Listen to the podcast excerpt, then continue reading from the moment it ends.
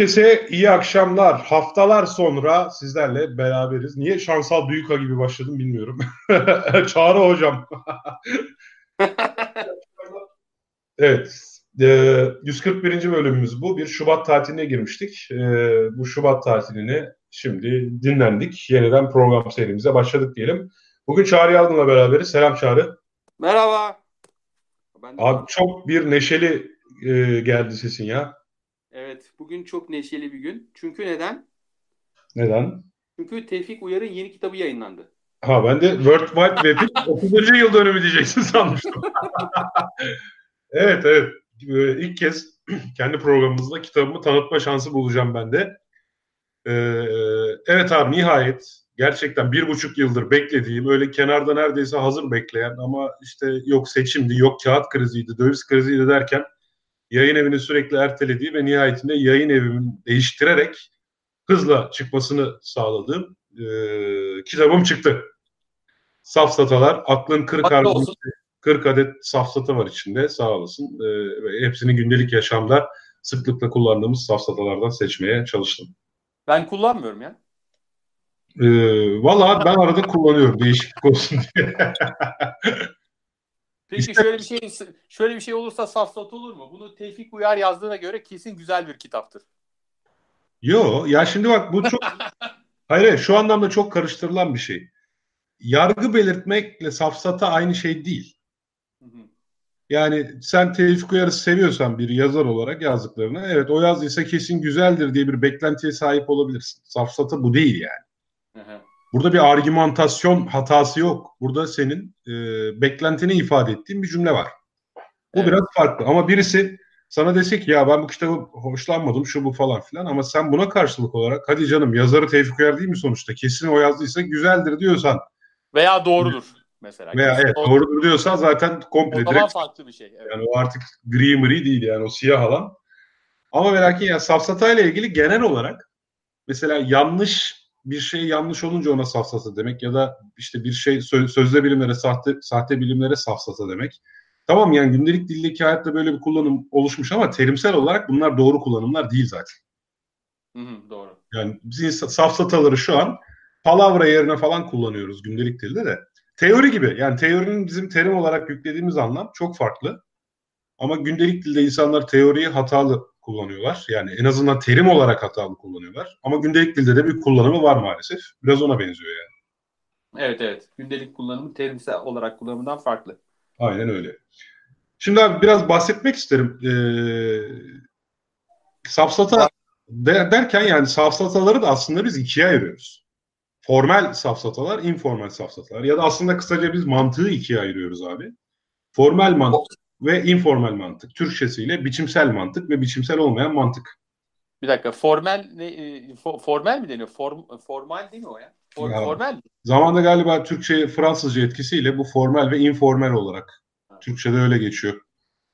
Formel örgüt, informal örgüt falan diye örgüt teorisi dersinde falan da öyle görüyorduk. Herhalde Fransızcanın etkisi olsa gerek. Abi örgüt deyince Türkiye'de çok başka şeyler anlatılıyor. Sağda solda söylememek lazım öyle. Ya evet geçen Gökhan Yücel Twitter'da şey yapmıştı ya örgüt yerine ne kullansak örgütlenme yerine falan diye yani or- bizim eskiden bizim zamanımızda teşkilat denirdi. Ha teşkilatlanma. Teşkil, böyle sanki örgütü solcular, teşkilatı sağcılar kullanıyor gibi böyle bir imaj var değil mi? evet, evet. Eski Türkiye'nin şeyinde. Hayır, eskiden mesela Dünya Sağlık Teşkilatı vardı. Şimdi şimdi dünya sonra Dünya Sağlık Örgütü oldu. Şimdi WHO diyorlar. E, dünya Sağlık Organizasyonu diyorlar bir de hatta. Hadi ya. Örgüt kelimesi şey olunca e, böyle bir kesimde iritasyon yaratınca diyeyim e, böyle organizasyon denmeye başladı ki aslında örgüt dediğimiz İngilizce'deki organization kelimesinin karşılığı zaten. Hmm. Fince'de de organizasyon kelimesi olarak kullanıyorlar o. Evet aynen aynen. Neden gerekiyorsa size şimdi Fince ama tabii. ha, pardon sen Fince mi dedin? O kesik geldi. Fince dedim Fince. Direkt Fince'de organizasyon mu diyorlar?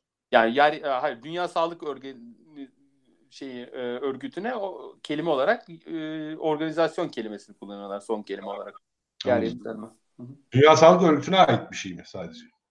Yok hayır birçok şey için kullanılabiliyor örgüt olarak yani. Ama organizasyon kelimesini kullanıyorlar onun için. Zaten İngilizcesi de organizasyon değil mi? World Health Organization. Evet evet tabii tabii tabii aynen yani mesela şey genel olarak IQ falan da yani uluslararası ortaya katı geri kuruluşlar öyle deniyor. Pardon ben konuyu çok dağıttım ya. Sen şeye geri, geri dön. Mant formal mantık, informal mantık. Ha ya ikisinin arasındaki fark nedir dersen bu formal mantık hani bu matematik dersinde görüyorsun ya P, Q, Evet. sembolik mantık aynı zamanda da ya formal mantık daha çok bir şeyin doğruluğunu ya da yanlışlığını zaten matematiksel olarak gösterebileceğin çıkarımlarda kullanılıyor. Evet. Ve aslında formal mantıkla da safsata olabilir. Mesela işte e, bütün e, kuşlar uçar, Süpermen de uçar. O zaman Süpermen kuştur aslında bir formal safsatadır. Evet. Çünkü burada P işte eşittir Q diyorsun. İşte T e, eşit, pardon bunu bu eşitlikte kurarsam doğru da burada mesela e, normalde tasım biçimi formal mantıkta tasım dediğimiz çıkarım biçimi bir işte büyük terim, küçük terim, orta terim gibi. Burada ko- kompleks çok yapacağım da. Üç tane terimin uygun şekilde dağıtılmasıyla olur. İşte bütün insanlar ölümlüdür. Sokrates de bir insandır. O zaman Sokrates de ölümlüdür. Doğrudan matematiksel olarak yani sembolik olarak ya da formel olarak çıka- çıkarım yapabileceğim bir türden e, argümandır. Evet. Ama ben burada orta terimi hatalı dağıtırsam işte bütün insanlar ölümlüdür. İşte e, ölümlü olanlar Sokrates'tir. o zaman insanların hepsi Sokrates'tir gibi bir çıkarım yaparsam bu zaten kulağa duyar duymaz kulağımıza gelir gelmez yanlış olduğu çok belli olan bir şey ama burada formal bir safsata vardır zaten. Matematiksel olarak bu böyle çıkmaz. Hı hı. Orada bir şey var. Ben onun Türkçesini bilmiyorum. Validity diye bir şey vardır. Yani mesela e, e, hem e, diyelim ki önceki premisler. Premis neydi Türkçesi? Öncül. Öncül. Ha, öncü, öncüller doğru olsa da dahi e, ikisi de doğru olsa dahi doğru sonuca götürmediği zaman o argüman ve valid olmaz. Geçerli olmaz. Çok güzel söyledin. Şimdi formal safsataların özelliği şu. Formal bir safsatayı zaten geçerli olmamasından hemen tanıyorsun. Geçerlilik şu demek. Öncüller doğru olduğunda çıkardığın sonuç da zorunlu olarak doğru oluyorsa o geçerli bir argümandır. Evet. Ama şu anlamda diyorum bunu. Mesela ben bütün balıklar uçar, hamsi de bir balıktır. O zaman hamsi de uçar gibi bir argüman geçerlidir. Evet o geçerlidir ama evet. öncüllerinden biri yanlış olduğu için yanlıştır. Ee, işte bilgi olarak yanlış olduğu için yanlıştır evet ama yapı olarak yani birinci öncül ve ikinci öncül doğru olduğunda sonuç bundan evet. doğru olarak zorunlu olarak doğru çıkarılıyor. Evet doğru. Dolayısıyla bu geçerli bir safsata. Valid, validity dediğin ama sound değil. Yani Nereye? sağlam değil. Sound. Ses ha, olan sound, sound ya. Tamam. Sound değil. Niye? Çünkü bütün balıklar uçar öncülü doğru değil. Doğru değil. Evet. Dolayısıyla bu geçerli bir argüman olmakla beraber bu argüman sağlam değil. Sound değil yani. Doğru. İşte informal safsatalarda yani informal mantığın incelediği, benim de kitabıma konu ettiğim, o et hominemdir, odur budur, ad populumdur hani sürekli olarak bahsettiğimiz o safsatalar genelde, genelde tabii ki bunun formalini de kurabilirsin ama genel informal safsatalardır. Yani e, matematiksel olarak açıklayabileceğin şeyler değil. Yani et hominem mesela geçerli olabilir zaten. Et hominemde mesela ben derim ki ya işte Freud delidir. Freud şunu söylemiştir. Orada gizli bir öncül daha vardır. Delilerin söylediği doğru olmaz. O halde Freud'un söylediği doğru değildir. Hı hı. Şimdi baktığın zaman bu argüman geçerlidir zaten. Evet. Geçerli olduğu için bu argüman e, zaten bunu formal mantık alanından çıkıyor. Burada eğer bir safsata varsa ya, bu bir safsataysa bu ancak informal mantık kapsamında safsata olabilir. Hı, doğru. Evet. Çünkü P işte buradaki P, Q, T, Z e, bağıntılarıyla oluşturduğun argüman baktığın zaman matematik olarak doğru yani. Geçerli bir form var orada. Ama işte doğru değil. Hı-hı. Sonucu doğru değil. Yani sağlam değil. Ee, ama info yani bu bahsettiğimiz şeyleri info e, bir formüle dökmek yani informal olması. Yani bir formüle dökmek de çok zor oluyor. Ve onun geçerli olup olmadığını saptamak da çok zor oluyor ve duruma göre değişiyor. E, evet ama analitik olarak da saptamak mümkün oluyor. Mesela ben kitapta kendi e, öne sürdüğüm bir safsata var. Yani etominem safsatası alt türü. Ben onun adına D ayrı safsatası dedim. Biliyorsun insanlar böyle Twitter'da falan birileri bir argüman öne sürdüğünde, bir fikir öne sürdüğünde yazım yanlışlarına dikkat çekerek hemen o kişinin itibarını Dolayısıyla evet, itibarını zedelemeye, dolayısıyla da söylediklerine e, bak şimdi Türkçesini bulamıyorum. Söylediklerinin doğruluk değerini düşürmeye çalışıyor. Evet. Bu aslında bir etominemdir. Ama spesifik bir tür etominemdir. Burada çünkü gizli bir kabul vardır. O da doğru yazamayanların, D'yi ayıramayanların doğru şey söyleyemeyeceği gibi bir kabule dayanıyor. Bu ön kabul yani bu öncül yanlış olduğu için doğal olarak buradan çıkarsanan sonuç da yanlış oluyor. Yani analitik olarak aslında bunu yapabiliyorsun. Hatta işte Kilikya Felsefe Dergisi'ne D ayrı safsatasını analitik olarak bunun neden bir etominem safsatası olduğunu böyle gösterdiğim bir makaleyi yolladım. Cevap bekliyorum. Yayınlanınca paylaşırım zaten. O iyi. Çok iyi. Neyse kitap için söyleyeceklerim bu kadar. Ee, güzel Hadi güzel bir kitap tavsiye ederim. yani. İnşallah, inşallah bir ara ben de Türkiye'ye gelirsem falan alıp okuyacağım. Ben sana yollattım biliyorsun. Aa çok iyi. Evet Eyvallah. ya yayın evi sana yolladı ama ve lakin ne zaman şey yapar bilmiyorum. Eyvallah. Anca gel, gelir o. Gelir. Bu, buraya geldikten sonra biraz aksıyor ama burada e, postane kötü durumda çünkü. Yapma ya. Posta yok abi. Adamlar posta olmadığı için posta postacılara çim falan sulatıyorlar artık. Vay be. E, salı günleri artık posta yok mesela. Çünkü Niye? Yok yeterince posta yok. Her şey elektroniğe döndü. Ha o anlamda bayağı posta yok derken yani taşıyacak posta yok taşıyacak posta kalmadığı için işsiz kaldı postane. Ee, o yüzden ciddi olarak mesela postacılar e, etrafta çim biçiyor. Yani o iş gücünü kullanacak yer de bulamadılar. Ee, şimdi çim biçiyor mesela postacılar. Ciddi söylüyorum şaka değil bu yani. Aa, çok enteresan ya. Bir de mesela e, bizim hemen şu köşedeki e, süpermarkete işte mesela şey koydular. E, otomatik posta makinesi falan koydular. Otomasyona falan da çok girdiği için e, mesela bir paket geldiği zaman ben köşedekine gidip alabiliyorum mesela oradan. O ee, makineler insanların işlerini elinden aldı yani gerçekten. Aldı şimdi ama o yani post adamı da kovamıyorlar. Türkiye'de şey aman şey Türkiye'de kesinlikle değil de Finlandiya'da kovamıyor adamı.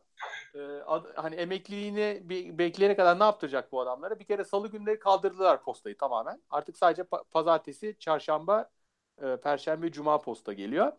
E, ondan sonra bir de şey kaldı. E, neydi o? E, o bir, bir kısmını çim biçmeye falan yönlendiler. Ciddi e, iş buldular öyle yani. Kendi elemanlarına. Adam Vay çim be. biçiyor postacı. Peki abi sen mi anlatmıştın bir de yani Japonya'da adamı emekli etmiyor. Adam 80 yaşına gelmiş. işler veriyor işte. Kapının önünde bayrak sallıyor sadece arabalara falan diye. Ya işte o mesela yeri kazmışlar. Orada başında böyle yaşlı bir adam 80-90 emekli olmuyorlar ya. Evet. 80-90 yaşında adam mesela gelene geçene e, özür diliyor. Kusura bakmayın falan diyor. Ee, işte bir or, orada öyle yani. O adamı e, e, emekli etmiyorlar. Emekli e, maaşı verir gibi bir iş veriyorlar. Kenara çekiyorlar. Ee, orada öyle yapıyor. Bizim anladığımız oydu yani daha doğrusu. Gidiyorsun mesela burada mümkün değil öyle bir insana öyle bir iş verilmesi. Çünkü ma iş, işçi maliyetleri çok yüksek. Orada ise e, Japonya'da ise adam e, böyle hani kusura bakmayın ya işte böyle buyurun falan diyor. Mesela sokağı kazıyorlar. Özür Onlara da maaş veriyorlar ama değil mi? Yani onlara bence çok düşük bir adam mesela artık e, müdürmüş falan ama hani emekli olarak böyle bir şeye kaydırmışlar falan diye konuşuyorduk biz. Yani öyle sağdan soldan duyduğumuz. Gerçi ne kadar doğru bilmiyorum. Yani tamamen bu böyle mi diye. Ama enteresan bir şey yani orada da. Çünkü e, emekli olmuyor adam. Birçok kişi, birçok Japon emekli falan olmuyor. Öyle Ama yani, Türkiye'de de biliyorsun devlet memurunu işten çıkarmak o kadar kolay değil yani. Ee, burada da çıkarılmıyor. Devlet garanti bir kapı olarak görülüyor falan. Biliyorsun. Ben bir zamanlar Peter'in ilkesi diye bir kitap okumuştum. Orada da öyle şeyler vardı. Mesela adam e, Peter diye bir adam e, bu şirketlerin organizasyonu üzerinde çalışıyordu ve diyordu ki e, bir insan nın e, hani kapasitesinin yeterli olmadığı e, bir promosyon, bir terfi aniden gelir. E, mesela adam çok iyi yapar, yapar, yapar ama öyle bir yerde öyle bir iş değişikliği olur ki adamı çok iyi çalışıyor diye bir üst e, şey e, pozisyona terfi ettirsin ve adam orada tamamen beceriksiz hale gelir diyordu. O böyle adamları ne yaparlar sorusuna cevap olarak da işte mesela parklar bahçeler müdürü yaparlar falan diye anlatıyordu yani hani o adamı orada bloke etmemesi lazım daha fazla. Onu bir kenara çekerler. Emekliliğini orada bekler o mesela diyordu. Evet. Bilmiyorum. Ama bu çok eski bir kitaptı yani. Ben çok ön, zaman önce okumuştum. Vallahi abi enteresan. Ne diyeyim. Şimdi e, dinleyicilerimize bir bakalım. Bugün Kaan hocamız dinleyici. O kenardan seyrediyor bugün. Evet, bugün kenardan seyrediyor bizi. E, şeyi gençlere bıraktı. Alanı. Artık biz de, biz de kendi kapomuzu kurup kendi kapomuzu kurabiliriz. Don Kaan'a, Don Don Öztürk'e saygılarımızı sunabiliriz. Çağlar Hocam'a da çok selamlar. Çağlar Hocam merhaba. Evet, herkes burada. E, sabit özelliği isimler Çağlar Hamitcan, e, Ahmet Sulakçı, tanıdıklar Mehmet Ünal'dı, Prometheus pek çok ismi tanıyoruz. Herkese çok selamlar. Yeni gelenlere de çok selamlar. Tanımadığımız olduysa onlara da kusura bakmayın. E, 141. bölüm kolay değil. 141. bölümde hala kimler geliyor diye. Kaan bir soru sormuş. Kaan Boeing Max 8'lerle ilgili e, hala olayları takip edemedim. Kaç gündür sadece kodlamayla uğraşıyorum. Ama bugün bizim şirketimize bir EASA Safety Directive geldi. Yani hemen hemen her ülkenin hava sahasında yasaklandığı uçak hızlı bir şekilde. Bir istatistik hatası yani bulunabilirlik hatası olma olasılığı olmakla beraber arka planda bildikleri bir şey de olabilir. Ee, üretici yazmıştır etmiştir bilmiyoruz. Bakacağım yani konuya. Evet, şimdi esas konularımıza gelmeye başlayalım. Çağrı Finlandiya'da bir gazete değil mi abi? Gazete, Finlandiya'nın en önemli gazetesi bu. Helsingin Sanomat. Yani Sanomat. Finlandiya'da da biraz hayal gücü eksikliği vardır. Konuyu böyle şey yapıyorum ama e, Helsinki ülkenin en çok satan gazetesinin adı Helsinki gazetesi. Ondan sonra Turku'da çıkan gazetenin adı Turku gazetesi, Sava bölgesinde çıkan gazetenin adı Sava gazetesi. Yani böyle bir hayal gücü eksikliği var adamlarda. gazetenin adı Helsinki gazetesi ya. Abi en azından açık Helsinki yapsalarmış. Bak biz de çok sıkışınca açık bilimde. açık Helsinki gazetesi. Evet. Ya işte orada e, bu gerçekten çok güzel bir gazete yalnız. Biz abonesiyiz. E, yani abonelikle yoksa hani günlük olarak alsan 4 euro falan yani. Gerçekten bayiden alsan. 4 euro 60 cent galiba. Ne yaptın yani, abi ya? Ya fahiş bir fiyat. E, abonelik de kaça geliyor? Abonelikle hani mesela 1 euroya falan geliyor. O da hani şey alırsan e, neydi o gazete olarak alırsan biz e, gazete olarak alıyorduk da yakın zamanda artık ben üst üste yığılmaya başladı gazeteler. O kadar da hafta sonu bile okuyamıyorum. O kadar çok çabuk. E, o yüzden tamamen dijitale geçtik. İşte postacıları işsiz bırakıyoruz böyle böyle.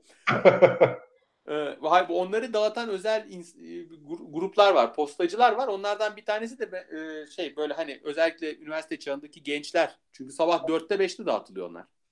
Ee, bizim öğrencilerden biri de yapmış daha önce. Diyor ki ben de diyorum ki sabah 5'te tıngırt diye posta kutusundan atıyorlar ses geliyor yani uyanıyorum diyordum. çok yaşlı insan var o saatte kapının başında bekleyen dedi. Yani bekliyormuş millet. Ee, neyse onun e, internetten okuyoruz tabii birçok zaman hafta içi de. Onun cumaları her cuma bir çocuk sayfası var. Çocuk bilim sayfası var. Çocuk bilim sayfasında da her hafta işte birkaç tane çocuklardan e, gelen soruyu hocalar cevaplıyor. Ve çocuklardan ya, gerçekten çok güzel sorular geliyor. Çocuklar gazeteye bir şekilde e-mail'la vesaireyle e-posta gönderiyor. Orada ilgili olan üniversite hocaları da bunları cevaplıyor gibi bir durum var. Evet gazetenin bilim editörleri hocaları buluyorlar. Ondan sonra onlara cevaplatıyorlar.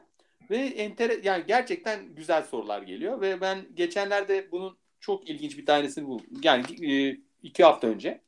Çok güzel bir tanesi vardı. O da şuydu. Diyor ki çocuk 12 yaşındaki bir çocuk sormuş bunu. Erkek çocuk tabii. Şimdi anlayacaksınız ne soru olduğunu. Diyor ki kavanoza osursak osu, osurma diyebiliyoruz değil mi? Abi rütük yok her şey diyebiliyorsun ya. Kavanozu Niye illa ki osuran erkek onu anlamadım. Cinsiyetçilik mi yapıyorsun yani? Cinsiyetçilik yapıyorum. e abi? Ka- kavanozu osursak ve kapağını kapatsak 10 sene sonra yine kokar mı? Soru bu. Ha. Ondan sonra Peki sen hocanın cevabını açıklamadan önce bir şey sormak istiyorum. Sor bakalım. Sonuçta bu soruyu sana komşunun çocuğu da sorabilirdi. Senin çocuğun da sorabilir. Evet. Aklına ilk gelen yani tahminin ne bu soruya cevap olarak? Valla ben kokardı diye düşünüyordum. Çünkü her, her e, burada anlattığı reaksiyonların olabileceğini düşünmüyor, düşünmemiştim. E, yani onlar kendi içinde do- bir de e, tabii hangi ortamda olacağına bağlı. Ha bir de şöyle benim ilk aklıma gelen şey aslında orasını unuttum. İlk aklıma gelen şey bunun e, aslında o kapağın sızdıracağıydı. Ha o ben de o yüzden yani eninde sonunda ha. sızdırır ve kokmaz derdim yani. Ha, evet. Benim ilk aklıma gelen oydu. Ancak soruda herhalde unuttum artık iki haftada bu kendi varsayımını. Soruda hani sızdır, kapağın sızdırmayacağı varsayılmış. Ha, belli. anladım. anladım. Ee, soruyu cevaplarken.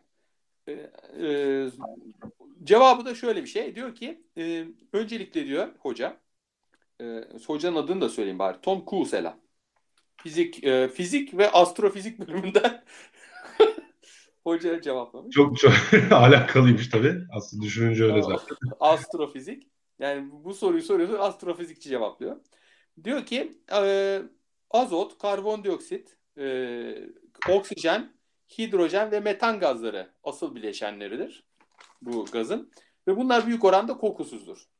Kokuyu veren az miktarda bulunan kükürtlü bileşiklerdir.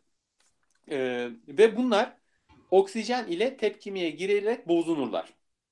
Dolayısıyla diyor eğer diyor hani o gazın e, şey oksijenden oksijenden çok e, zengin ise e, şey zam 10 sene sonra artık o kokmayacaktır. Ama oksijenden o an zengin olmazsa bir şekilde e, 10 sene boyunca saklanabilir. Benim aklıma da şey geldi. Yani bunu böyle bir deney yapmaya çalışsan mesela desen ki reaksiyon hızını düşürmek için mesela ben bunu buzdolabına koysam veya işte buzluğa koysam düşünsene annene götürüyorsun. Ben bu kavanozun içine osurdum. Bunu 10 sene buzlukta saklayabilir miyiz? Gider, diğer gıdaların yanında. Buzlukta o kadar yavaşlar mı ya? Buzlukta e, vallahi bayağı daha yavaşlar herhalde yani. Kelvin cinsinden düşününce çok şey yapmaz gibi geldi bana. Ee, bir şey, bu da şu var belki aynı zamanda içine metan metanla şey tepkime girmesi bakımından oksijenden daha aktif bir şey kurtarıyoruz. Aa, yok pardon gene gidiyor. Olur mu? Tabii. Mesele oksijen değil zaten. Mesele metan. yok yok. Oksi ha oksijen metan diyorsun tamam. Ama metan zaten varmış. Onun kokusu yok. Hayır tepkimeye girme açısından diyorsun. Cevabını bilmiyorum. E, evet evet zaten yanlış söyledim. Yani oksijeni kurtardım. O suru değil. Başka ne sorular var? Onu onlara geleyim. İnsan çok yüksek sesten ölür mü? diyor. Hmm. Ee, cevap ölebilir. Eğer yeterince yüksek olursa diyor o ses ak, e, akciğerleri patlatabilir diye cevap hmm. yanlış. Ee, sonra bunu da cevap veren enteresan bir şekilde trafik bölümünde araştırmacıymış. Yani e, hmm. e, trafik e, daha doğrusu trafik, üniversitenin trafik bölümünde değil. Yani devletin tra- karayollarında gibi düşün. Araştırmacıymış. Oraya sormuşlar. Enteresan da yani şey tabii orada şöyle bir fark var. Yüksek o aslında yüksek ses değil bizim için artık. Yani e, çok yüksek titreşimden bahsediyor. Evet çünkü onu duyamayız. Bence çocuk orada şeyi kastetmiştir. İnsanın duyabileceği sınırdaki yüksek ses insanı öldürür müyü kastetmiştir bana kalırsa. Yani onu açıklamış burada. Şimdi çok uzatmayayım da. Ha anladım anladım. Yani burada çünkü iki paragraf şey bir iki iki sütun bir iki üç dört beş altı paragraf yazı var. Oy oy oy tamam anladım. anladım. Ee, ondan sonra daha bilimsel olmayan şeyler var. Mesela diyor ki e, kadın çantaların kadın giysilerinde veya kadın kızların giysilerinde neden cep yoktur?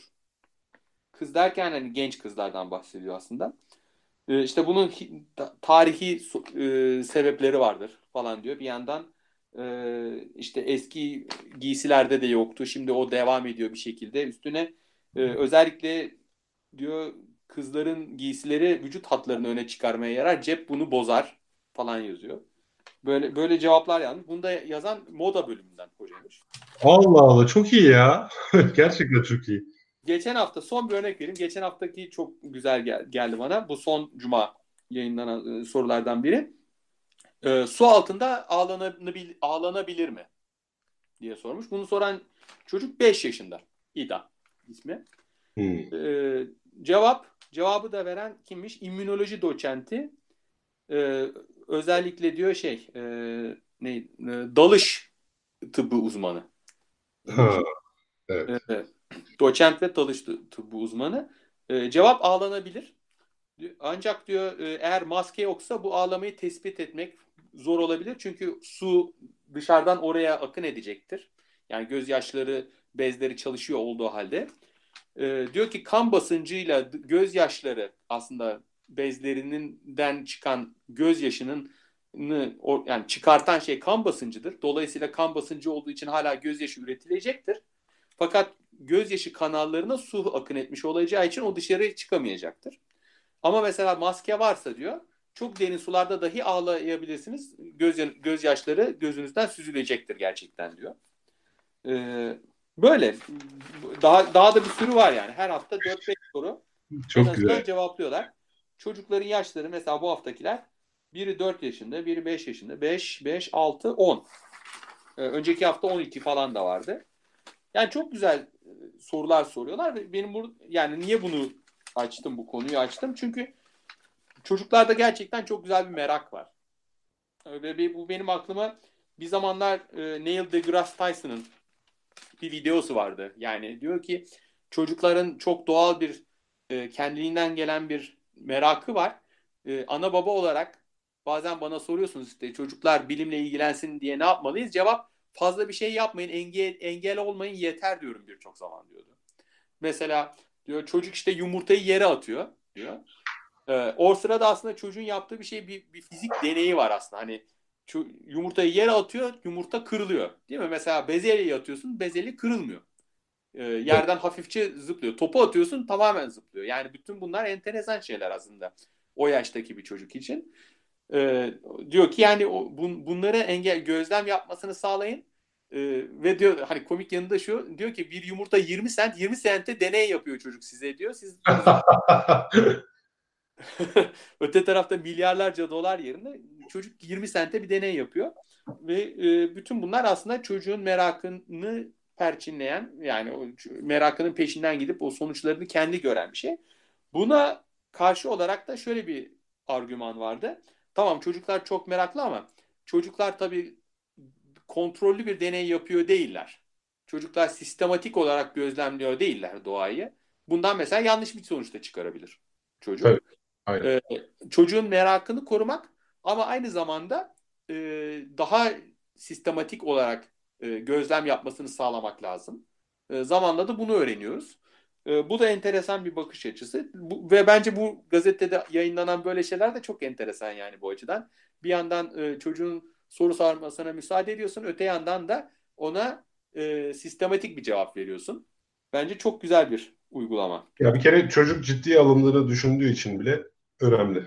Yani bak işte sana bilmem ne üniversitesinden profesör işte XYZ sana cevap vermiş diye böyle orada satır satır cevap. Gazetede hem soruya hem yanıta değer vererek yanıtlamış falan.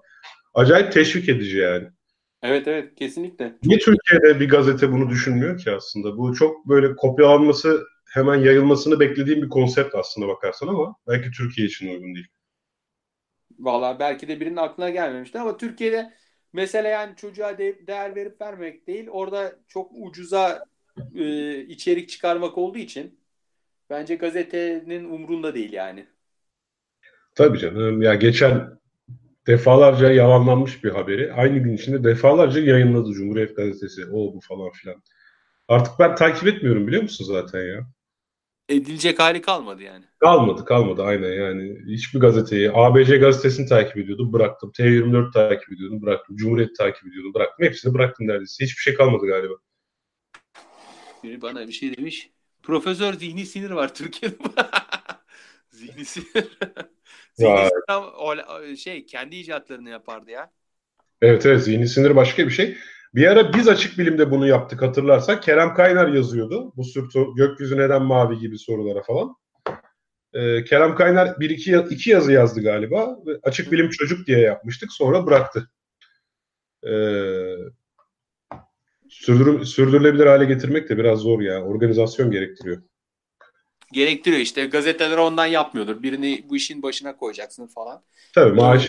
Helsinki, Helsinki Sonomat gene iyi geliri olan bir gazete aşağı yukarı. Yani e, o yüzden bir, bir de çok büyük saygınlığı var ülke içinde. Her gazete yapamayabilir yani. Abi şimdi orada gazeteyi adam 4 euroya satıyor tabii o da var. yani o bayiden alırsan. Yok şu anlamda söylüyorum. Yani kaliteli içerik üretmek zorunda hissediyordur kendini. Adam orada hakkıyla bir hizmet yapıyor ve onu satıyor. Hakkıyla yani, gazetecilik. Yapıyor ve kendini bu şekilde de farklılaştırmaya çalışıyor. Yani e, ben diyor kaliteli içerik satıyorum. Bu paraya satıyorum. E, gidiyoruz biz de para veriyoruz. Karşılığını istiyoruz. Diyor ki ben sana diyor hani yalap şap hazırlanmış haber getirmiyorum. Ona göre para ver diyor. Aynen, aynen. Aklıma da bir tane X, XKC'de karikatürü geldi. Sen çevirmiştin zamanında. Hı. Bu işte çocuk e, annesine soruyor gökyüzü neden mavi diye. Annesi fizikçi. Anlatıyor işte Rayleigh saçılması. İşte dalga boyu en kısa olduğu için. evet evet. Çocuk ondan sonra o zaman neden mor değil diyor. Kadın morarıyor. Altında da şey yazıyor. En büyük hobim arkadaşlarımın çocuklarına yanıtlayamayacakları sorular öğretmek. Çünkü evet Riley saçılması yani enteresandır. Gökyüzü neden mavi sorusuna işte mavinin dalga boyu en kısa olduğu için falan gibi cevaplar verilip duruyor da ya maviden daha kısa mor var o zaman niye mor değil yani? evet öyle bir vardı ben tercüme etmiştim doğru. Evet evet sen tercüme etmiştin. Hatta şu an Kübra dinliyorsa Açık Film Twitter'ından paylaşsın onu. Bu arada ee, şey çok kısaca bir şey bunu kenarda not almışım da ondan söyleyeyim. Tabii. Ee, size Fince birkaç şey ismi okuyayım. Element ismi okuyayım. Kimyevi element. Şimdi mesela karbon hili. Kömür demek aslında. Hili. Hili. Karbonun Fincesi hili. Hili peki. Ondan sonra azot. Azotun Fincesi tüppi. Tüppi. Aha. Peki. Hidro, hidrojen vetü. Vetü. Hı hı. Oksijen happi. Happi. Kük, kükürtte rikki.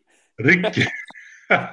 Ama bunların bir şeyi var. Mesela happi aslında happo ve oksijenin ta- tam tercümesi e, oksijen şey demek. E, asit yapan demek. Çünkü ha. ilk başta Lavoisier bunun asit yaptığını düşünüyormuş. O yüzden oksijen demiş. Yanlış halbuki. Yani aslında yanlış bir isim oksijenin. E, on, happo asit demek. Happi asit yapan demek. Ha, o zaman direkt tercüme etmişler yani. Ha, hid, vetü de vesi su demek. Vetü su yapan demek. Yani hidrojen. Ha hidrojeni su yapan diyor. Çünkü oksijenle bir araya Hidro ne demek? Su, su yapan demek. Hidrojen su yapan. Ha o da direkt tercüme. Tabii. Ee, şimdi bu, bu, bu bunlar benim aklıma şey getirdi. Bizim Marmara Tıp'ta bir hocamız vardı Süreyya Ülker diye. O bütün bu te, elementleri tercüme etmişti. Ee, mesela bunlar çok benziyor onun yaptığını. Bizim hoca on, bunları bilmiyordu muhtemelen de. Mesela karbonun Türkçesi olarak kömür özü diyordu. Kömür özü. Azot az, azot ne demek? Azo, zo, zooloji var ya azot. Evet. Azot öldüren demek. Çünkü içine girersen ölürsün azot. Peki. Ee, Türkçesi boğut diye tercüme etmişti. Hidrojen... Ne, ne diye? Türkçesine ne demişti? Boğut. Boğut. Boğut diye. Ha boğut. boğut. Peki. Ee, hidrojen ıslatkı. Islatkı. Ama o öz Türkçe olacak diye her şey. Yani o mesela tıbbi terimleri tercüme ederken hücre kelimesini bile kullanmazdı mesela. Allah Allah. o çok, her şey öz Türkçe olacak derdi. Peki. Oksijen, oksijen o tercüme etmemiş o şey yanlış çünkü şey e, şey yapan demek. E, neydi o? E, asit yapan, yapan yanlıştı. Evet. O, onun yerine pas yapan anlamında paslatkı diyordu. Kükürt de halk arasında yakır diye bilinirmiş. O yüzden yakır diyordu. Ee, yani aslında bizim hocanın da 3 aşağı 5 yukarı do- doğru tuttur. Mesela bizim hocanın Türkçe olarak önerdiği şeyleri aslında Finler kullanıyor Fince olarak. evet. Aklıma geldi. Zaten ilk baştan öyle öğrenseydik. Evet alışkanlığa dayanıyor. Yani ilk evet, baştan böyle öğrenilseydik. Kükürtü niye kükürt diyoruz yani. Yoksa sülfür de diyebilirdik yani. Evet.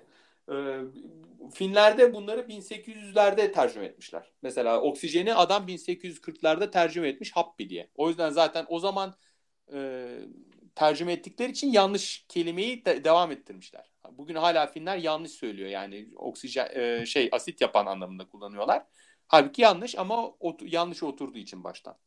Ya evet o, o artık sorgulanmıyor. Hatta biz buna etimolojik safsata diyoruz. Ee, bir dilin sırf köken bilgisinden kaynaklanarak eskiden şu anlama geliyordu diyerek argümanın hatalı olduğunu ileri sürersen sen şu an böyle bir şey yapmadın. Onu kastetmiyorum. Yok ee, yok. O etimolojik safsatı oluyor işte. Çünkü bazı insanlar onu kullanıyor mesela. Yani gerçekten O köken olarak şu anlama gelir. O yüzden bu söylediğin yanlış falan diye. Ya, köken, köken önemli değil kardeşim. Yani şu an kullanımda ne olduğu önemli yani. Evet. Kaan da ca- e, ha, tam ona dönecektim. Sen söyle. Karbon, karbon kömür maddesi, oksijen Sauerstoff ekşitici madde. Almancası Kohlenstoff. Demek ki oksijen de ekşitici derken yine asit yapan anlamında. Ekşi. Tabii tabii asit, asit, asit, asit kelimesi ekşi demek zaten. Latince. Ee, şey, e, oksi o Yunanca. E, asit Latince. E, ekşi demek. Anladım. Anladım. Neyse peki abi şimdi çocukların deneyi diyordun da. Şimdi çocuklar tabii ki deneme yanılmayla sürekli çevrelerini gözlemleyerek öğreniyorlar ama hı hı. Yani bu, bu mantıkla düşünürsek zaten her çocuk ufak tefek deney yaparken böyle 12 yaşında falan e, doğaüstü hiçbir şeyi kabul etmeyip her şeye çok rasyonel bakabilen hale gelmesi lazımdı. Oysa çocuklar da bir sürü e, paternler, hatalı paternleri öğreniyor. İşte e, işte ben tam işte şey gibi Al Capone gibi. Tanrı'ya bisiklet için dua etmek yerine gidip bisiklet çalıp sonra Tanrı'ya seni affetmesi için dua etmenin daha efektif olduğunu çözebiliyorlar mesela. Ama çözemeyebilirlerdi de. Yani çocuklar şimdi bir kendi kendilerine deney yaparken e, deney şartlarını sağlamayı tabii ki öğrenmiyorlar. Burada e, korelasyon, yanılsamalı korelasyona düşmek, burada hatalı pozitif, hatalı negatif gibi kavramları bilmiyorlar. Yani bırakalım çocuklar sadece deney yapsın, kendi kendilerine önünde sonunda öğrenirler diyebilir miyiz? Yani deney böyle hemen kontrolsüz yapılabilecek bir şey mi peki yani? Yapılma. Kontrolsüz deney deney değildir. Ha, güzel. Sloganımız geldi. Slogan bu. Kontrolsüz deney deney değildir. Ee, tabii burada bunu geçenlerde aslında bunu aklıma getiren Işıl'dı.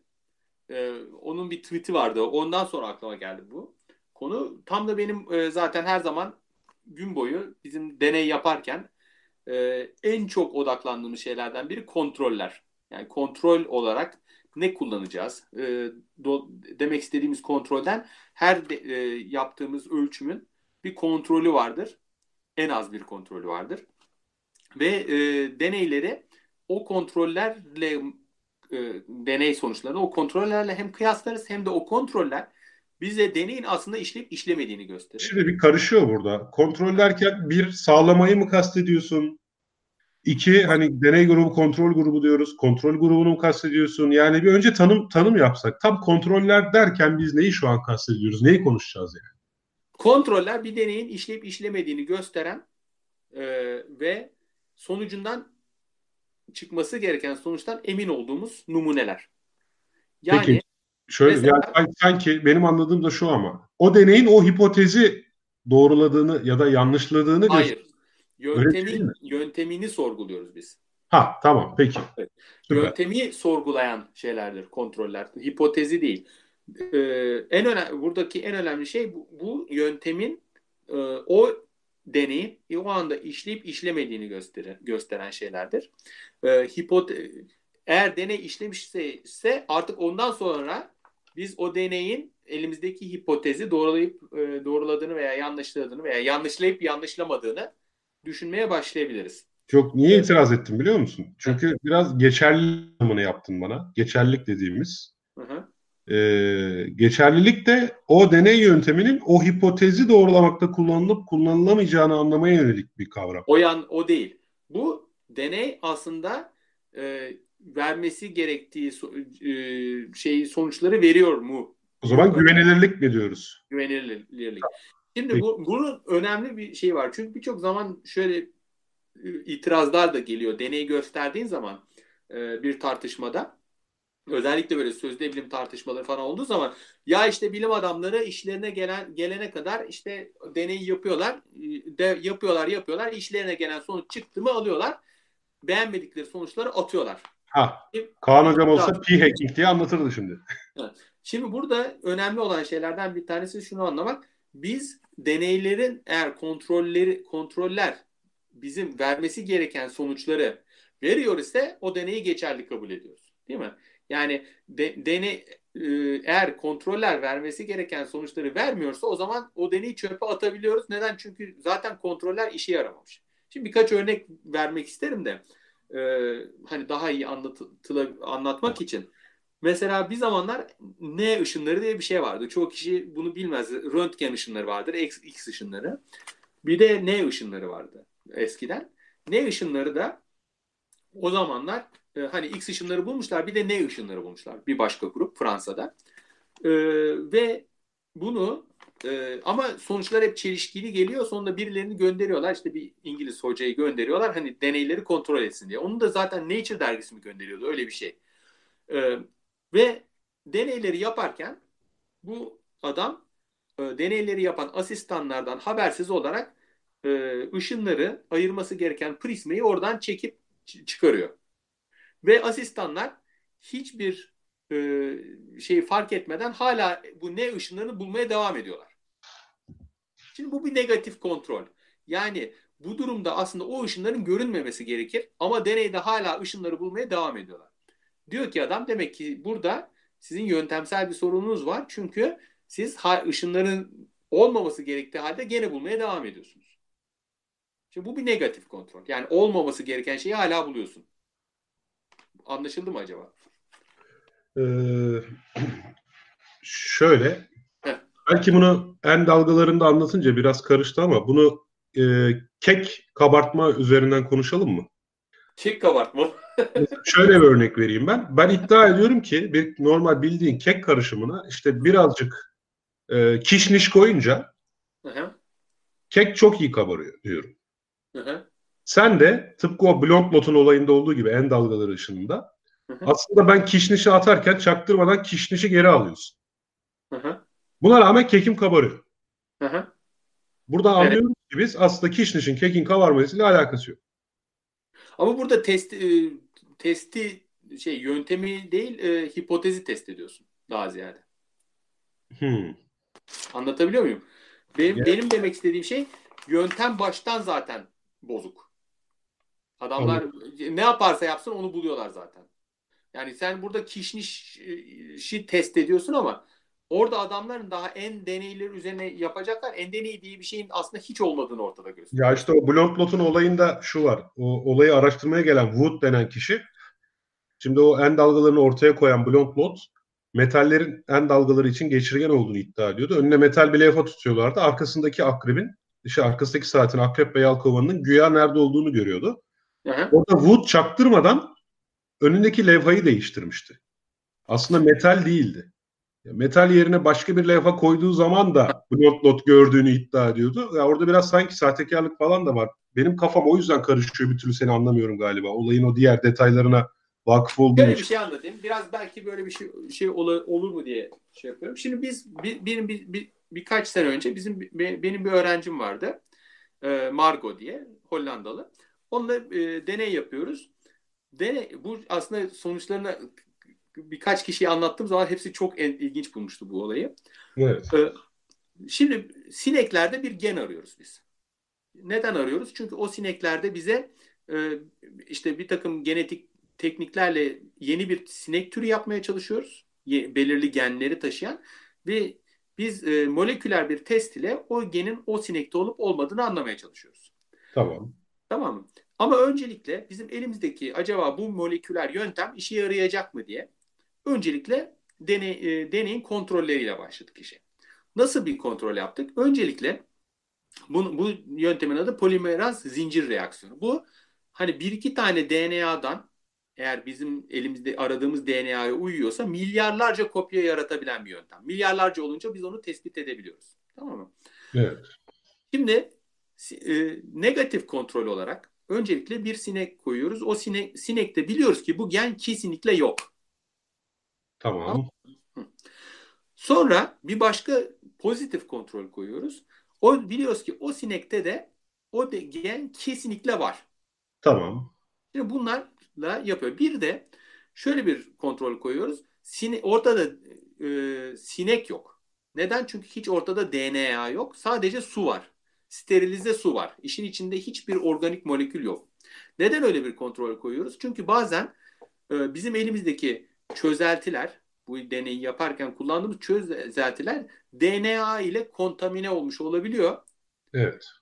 Eğer işin için hiç DNA yokken bile biz hala aynı geni bulabiliyorsak bu e, polimeraz zincir tepkimesiyle.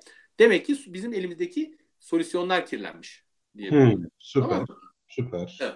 Bunlar her dene, polimeraz zincir tepkimesi deneyinde kullanılan şeylerdir. Ama biz ilk başta sadece ve sadece bunlara baktık. Neden? Çünkü acaba elimizdeki e, e, çözeltiler e, aynı zamanda bun, e, kullandığımız e, özel DNA e, örnekleri biz işe yarayacak mı diye.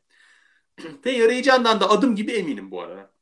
Neyse Margo'ya verdim. Hani bunları yaparsın artık. Sen zaten çok iyi biliyorsun diye. Gözüm kapalı emanet ettim. Bana getirdi. Sonuçlar istediğimiz gibi değil. Nasıl? İçinde hani pozitif kontrolde zaten bir o aynı geni bulmuşuz. Tamam. Zaten vardı. Negatif kontrolde de aynı geni bulmuşuz. Yani negatif kontrol sinekte. Nasıl yani? yani? ya o genin olmadığına emin olduğunuz sinekte o gen çıktı yani. He. O sinekte o gen olmadığı halde biz hala o geni buluyoruz. Evet. Allah Allah. Derim ki yani bu ya, su bir de su vardı ya sadece su koyuyoruz sinek. Evet. Onda çıkmadı. Allah Allah. Nasıl çıkmaz? Yani bizim solüsyonlarımız, çözeltilerimiz de kontamine olmamış. Ama sinekte o geni buluyoruz. Dedim Hadi yani bu sinekte bu genin olması mümkün değil yani. Çünkü gözleri renginden biliyorum ben. O gen onu, kırmızı göz rengi veriyor. Bu sineğin gözleri beyaz. Vay be. Dedim ki herhalde sen yanlışlık yaptın yani şeyleri karıştırdın herhalde git bir daha yap getir. Ondan sonra yaptı aynen getirdi aynı sonuç. Allah Allah çözeltileri dedik ki bunu biraz daha değişik mi yapsak o DNA'nın o bölge o gen bölgesini tanıyan özel başka DNA e, parçalarıyla yapıyoruz. Onları yeniden ısmarladık. Ismarladık Almanya'dan geldi. Tekrar yaptık. Gene aynı sonuç geldi. Hadi buyur. Ondan sonra saçımızı başımızı yoluruz yani. Nasıl olabilir? Yani çok basit. Hani bunu yapacağız, biteceğiz, gideceğiz diyoruz. Daha yani bir ay oldu çözemedik. Neyse arkadaşlarla oturduk konuşuyoruz. Herkes böyle önündeki şeylere bakıyor. Ee, bir arkadaş şöyle bir soru sordu. Bu gen nereden geliyor dedi. Çünkü o gen sinek geni değil. O sinek, gen bira mayasından geliyor. Sineğin kendisinde yok. Ondan daha bira mayası derken ağzından çıkarken cevap belli oldu. Biz bu sineklere gıda olarak bira mayası veriyoruz. Sineğin e, midesinde, bağırsağında maya var. Ya.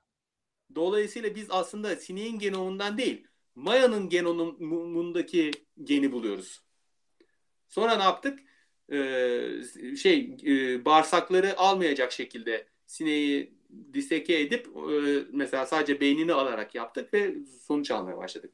İşte e, negatif kontroller böyle zamanlar için var. Anlatabiliyor muyum? Hiç beklemedik bir yerden deneyini bozacak bir şey gelebilir. Bak evet. daha deneyi yapmadık bu arada. Sadece Peki ben, deney... ben sana bir deneyim anlatayım. Hı-hı. Kübra da dinliyordur şu an. Biz şimdi Kübra ile e, makine öğrenmesiyle mamogramlar üzerinden kanser tanısı üzerine çalışıyoruz. Hı hı. Abi yöntemi uyguladık biz %98 başarı elde ediyoruz tamam mı? Böyle efs- efsanevi bir başarı. Bu kadar iyi bir sonuç geldiği zaman hep şüpheleneceksin. Ha, zaten yani ilk işimiz ya yine yok bu kadar başarılı olamayız. Bir dakika imkansız falan oldu.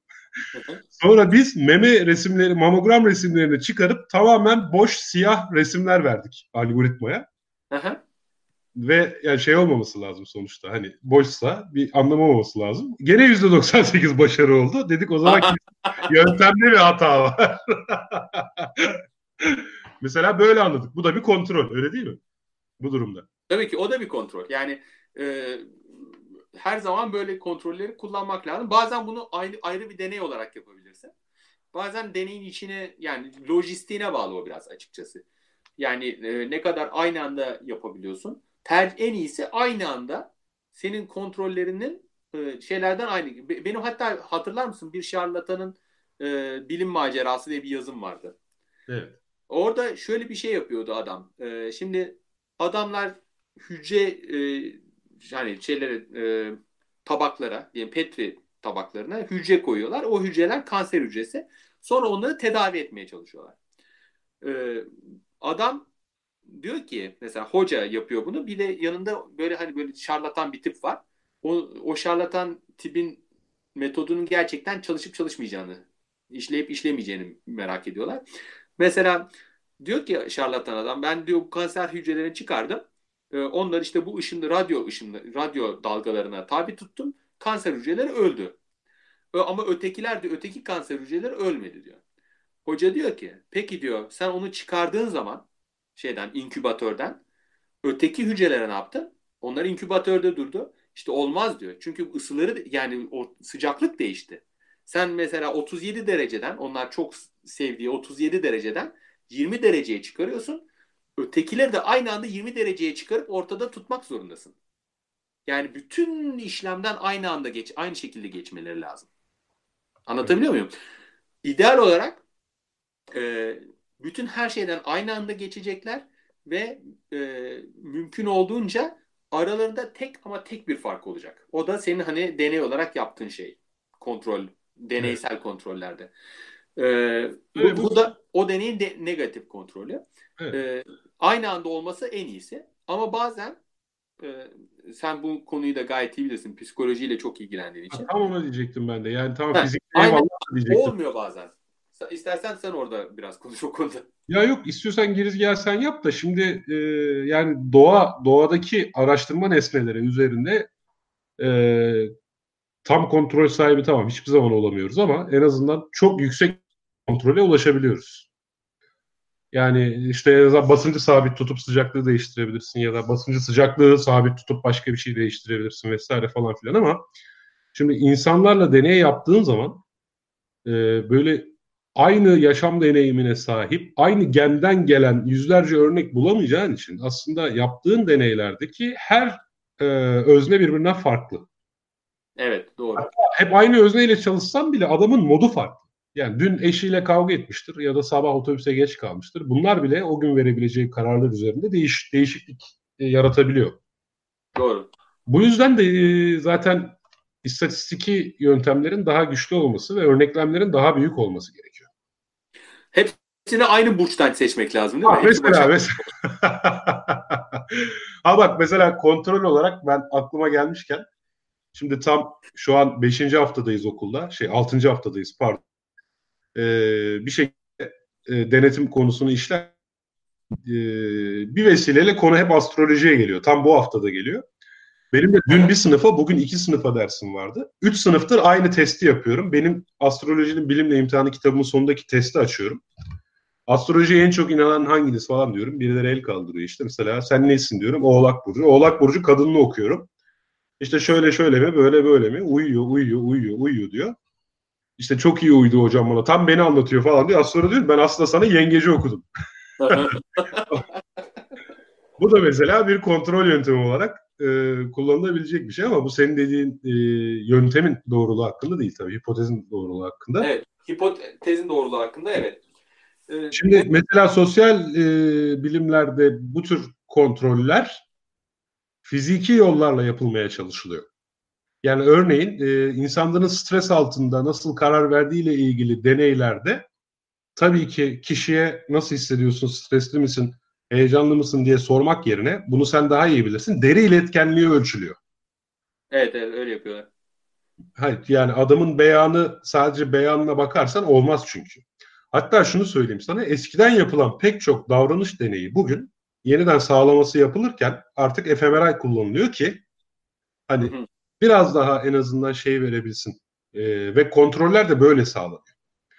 Yani eskiden adamı soruyordun böyle mi hatırlıyorsun diyordun. O da evet diyordu. Bunu kaydediyordun. Şimdi fMRI'den gerçekten o bilginin hafıza bölgesinden gelip gelmediğine bakıyorsun. Evet. Şimdi burada tabii bir de yani kontrolleri bir, bir e, deney grupları ile eşleştirmek gerekiyor. Şimdi mesela ben sinek deneyi yaptığım zaman kesinlikle aynı yaşta, aynı genetiğe sahip 100 sineği e, kesinlikle aynı yaşta tek bir değişik far, genetik farkı olan 100 başka sinekle kıyaslayabiliyorum. O zaman bunların istatistik mukayesesi gayet kolay aslında bakarsan. Ama mesela e, bir ilaç deneyi yapıyorsun veya psikolojik bir deney yapıyorsun. E, bir deneyin 30 yaşında, öteki 40 yaşında, öteki 50 yaşında.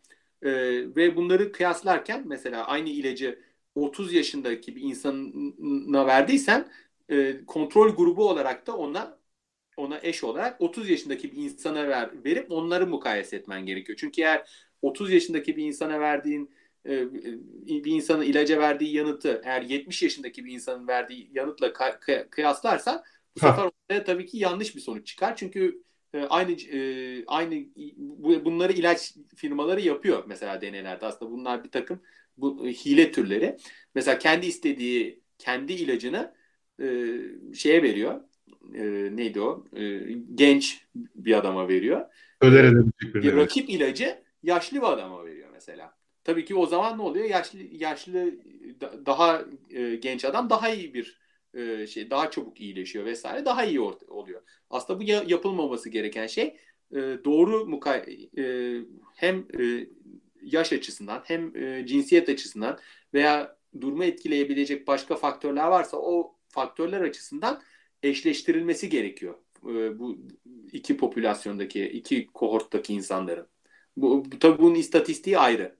Evet. Daha, daha karmaşık. Hatta geçenlerde Twitter'da çok güzel bir tweet görmüştüm. Keşke bulabilsem. Adam e, bir tane dinozor çizimi de dahil. Diyor ki yandaki diyor grafik dağılım görünümlerinin hepsinin ortalaması ve standart sapması aynı.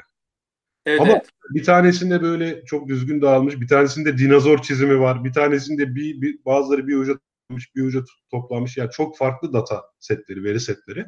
Evet. Ama hepsinin ortalaması ve standart sapması aynı. Çünkü işte e, o yüzden senin dediğin gibi bir eşleştirme yapılmadığı sürece hı hı. hatta tamamen iki grubun ortalaması ve standart sapması aynıymış gibi göstererek bile hile yapmak mümkün. Tabii tabii. O, o, onları zaten ya, hile yapmak isteyen yapıyor da artık e, dergiler falan da hani e, art, bunlara meydan vermek istemiyorlar. İstatistiğini daha çok sorguluyorlar yayınlar e, evet, evet, evet. yayınlayan dergiler. E, ama yani kötü niyetim yoktu ama mesela benim bir tane yayınım e, derginin ha sen hatırlıyorsun senle paylaşmıştım onu. Derginin editörünün e, statistiki datalarımı isteyip sonra ona bakıp tam bu datalar pek yerinde olmamış deyip şey yapmasıyla reddedildi. He. Hatırlıyor musun? Ona çok bakıyorlar artık. Sözde bilimsel ifadelerin e, satın alma arzusunu, tedavileri satın alma arzusunu arttırdığı bir hipotezim vardı. Aha. Journal of Decision Making'e göndermiştim. Mesela adam data dosyamı da istedi. Sonra baktı ya dedi birincisi az olmuş. ikincisi demiş yani bir de dalga geçti ha. Bunu bir pazarlama dergisine gönderirsen yayınlanır bu arada diye. ben göndermedim tabii de. Yani doğru söylüyor. Pazarlama dergisine göndersem zaten yayınlanırdı da ben biraz daha iyi bir dergide yayınlamamızı istediğim için o araştırma öyle kaldı yani. Üzerine ilave veri de eklemedim. Bir, bir şey daha söyleyeyim. Ee, hani kontrol bunu söyle yani notlarıma bakıyorum da söylemeyi unuttum. Yani kontrolün de kontrolü var. Yani e, daha iyi kontrol giderek artık bu özellikle biyolojide ve e, biyoloji biraz arada çünkü tıp ve biyoloji. E, çünkü hani sosyal bilimlerde çok çok zor. Yani ay, ay, bir toplum alıp onun kontrollü bir toplum alıp kontrollü bir deney yapmak zaten mümkün değil. Tıpta ise e, veya biyolojide ise biraz daha e, iyi kontroller yapman mümkün. E, on, mesela dedim ya bir gen var baş, ötekinde başka bir gen var. Diyelim ki protein var. Birinde bir protein etkiliyorsun. Ötekinde mesela o proteini vermiyorsun. Bu gibi deneyler vardı. Şimdi diyor ki mesela o proteini veriyorsun ama mutasyona uğramış protein canlı o proteini alıyor ama o protein işlevsiz mesela. Ha. giderek daha rafine kontroller üretilmeye başlanıyor. Artık iyice e, adamlar çıtayı yükseltiyorlar. Bakıyorsun. Ya şu var, gerek var mı? Va- var. Mesela ya hayır bazı araştırma sonuçları için tabii çok gerekli olabilir de bütün araştırmaların maliyetini arttırmak ne bileyim yani. Mesela bizde bir, e, bizde şöyle bir sorun vardı. Biraz tekniğine giriyor da işin. Yani e, mitokondride mesela biz bir proteini tedavi yöntemi olarak öneriyoruz. Adamlar diyor ki işte o mesela o protein zarına ne kadar giriyor ya bakıyorlar. Biz de diyorduk ki girmiyor çünkü o proteini vermiyoruz. Hani adam diyor ki e, ama o diyor o protein zarına onun yerleşmesi öteki proteinlerin e, e, şeyini işlevini aksatabilir. Ve aksatabilir. O yüzden biz öyle bir şey yaptık ki protein gene oraya gidiyor fakat proteinin sadece asıl bu e, bizim istediğimiz reaksiyonunu e, katalize eden noktasında tek bir mutasyon yarattık. E, gidiyor orada bulunuyor fakat işini göremiyor. Ama avare. Ha, o yüzden e, biz de onların verdiği tabii e, yani o, ortada bir sebep olması lazım senin bunu yapman için. Sen, sen doğru söylüyorsun o açıdan. E, orada mesela yeterince aynı şekilde kalabalık oluşturup e, şey yapmıyor. E, işlev yerine getirmiyor. Peki orada şimdi kontrol manyaklığına doğru gidiyor bu iş o zaman değil mi? bir anlamda. Hayır ama bir sebep göstermek İşlevsiz proteinin... Kalkıp saçma sapan bir kontrol isterse sen de e, editöre, dergi editörüne cevap verip yani bunun bir mantığı yok diyebilirsin yani. Ha, tamam yani mutlaka bir gerekçesi olmalı değil mi? Ha, bir gerekçesi olmalı ve yani yoksa milyar tane kontrol de yapabilirsin. E, tabii şimdi onu söyleyecektim. Mesela o zaman o proteinde yarattığın mutasyonun hücrede başka bir sinyal yaratmayacağından nasıl emin oluyorsun falan gelirim yani. Ha, evet. Yani artık bir yerde demen gerek yok. Yani e, makul hele e, yer ve zaman şartları çerçevesinde yani e, gayet makul bir takım kontroller yaptık. Elimizde bildiğimiz kadarıyla artık daha da daha rafine bir şey yapmamıza gerek yok diyebiliyorsun. Adam e, adam kötü niyetli olsa hani yapanlar var işte rekabet yüzünden hani öyle şeyler çıkaranlar olabilir.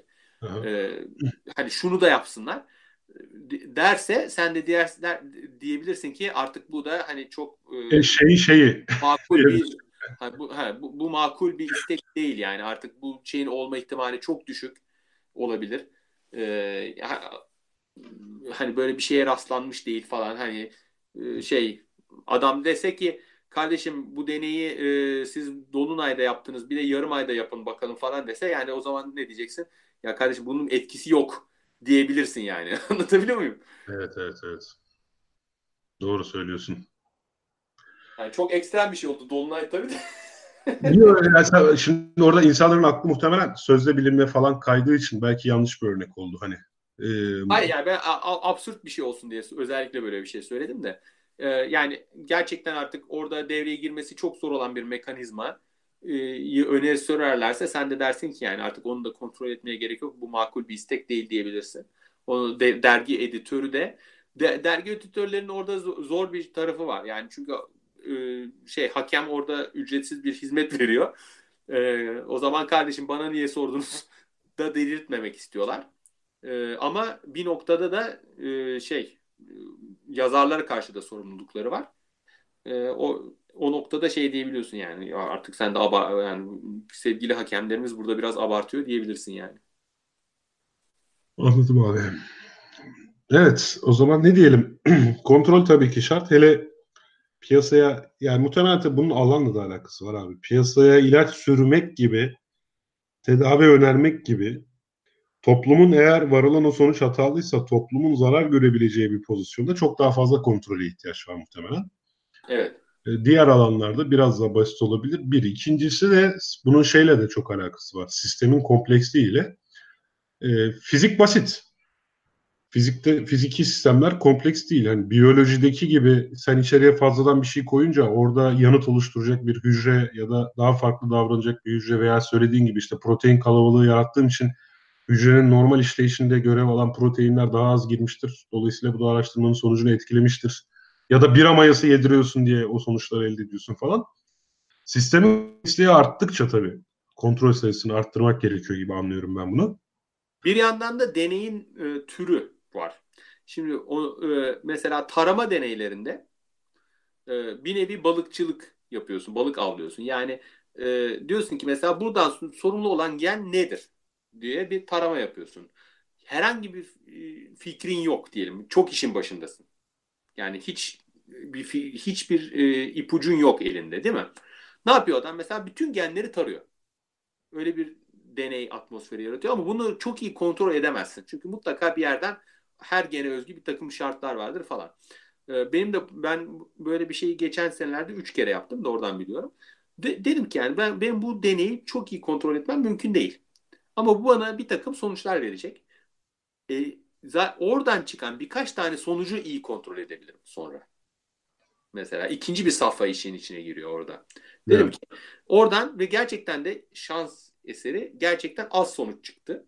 Yoksa yüzlerce sonuç çıksa gerçekten bu sefer e, bir anlamı kalmayacaktı.